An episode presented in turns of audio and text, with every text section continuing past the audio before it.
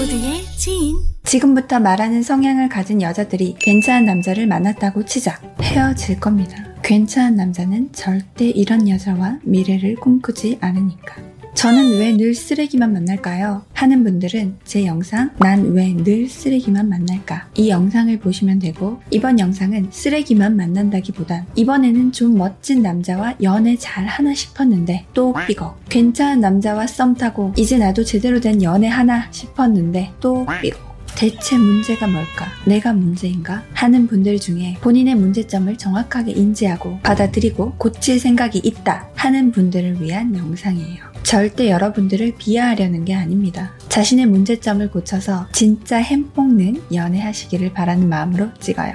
갑니다.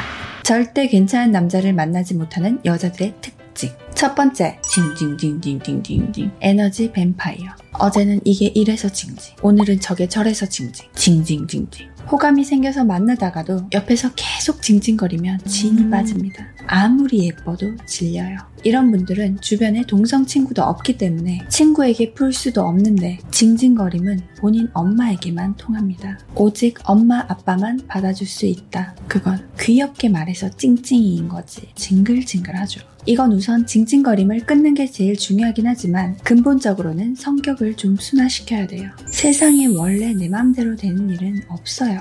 불평불만이 많으면 우선 지금 감사하는 일들부터 먼저 생각하는 연습을 좀 하고 습관적으로 징징대고 있다면 내가 징징거린다는 걸 인지하는 연습부터 해야 됩니다. 아, 내가 또 징징거리고 있네? 그만하자. 연습하세요. 꼭. 이런 여자를 좋아하는 괜찮은 남자는 세상에 없습니다.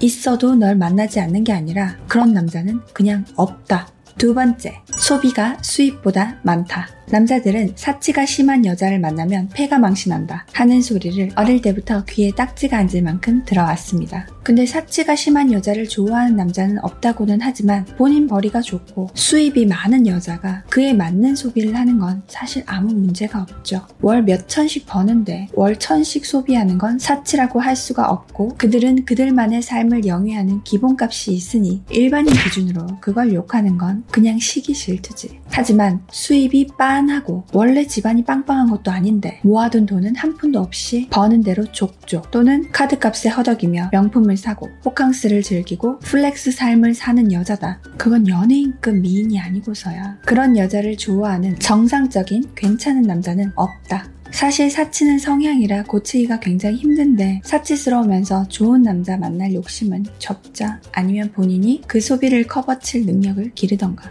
지속적이고 생산적이고 미래지향적인 탄탄한 내면의 아름다움을 키우는데 투자하세요. 그러면 잡다한 사치는 줄어들 겁니다. 세 번째, 집착하는 여자. 남자가 어디서 뭘 하는지 모든 걸 다 알아야 하고 모든 게 다 의심스럽고 남자가 늘 자신의 결백을 입증해줘야만 한다. 어떻게 만나냐 숨 막혀서 의심병은 정말 사람을 질리게 하죠 사랑해서 의심한다고 하지만 그건 집착이지 사랑 아니다 외모가 좀 많이 예쁜 여자면 평범한 남자에게는 약간 집착해도 돼요. 평범한 남자는 예쁜 여자의 질투를 좀 좋아해 근데 좀 잘 나가는 남자다. 괜찮은 남자 중에 한가에 빠진 남자는 없습니다. 일도 하고 지인들도 만나고 운동도 하고 책도 읽고 바빠. 할 일 없이 나한테만 내내 집착하고 사사건건 의심하는 여자는 길어봤자 몇 달입니다. 자기 할 일이 없는 여자들이 보통 집착을 하는데 안 그래도 책임질 게 많은 남자는 자기 삶의 무게를 본인에게 전부 짊어지게 하는 여자는 좋아할 수가 없죠. 질려요.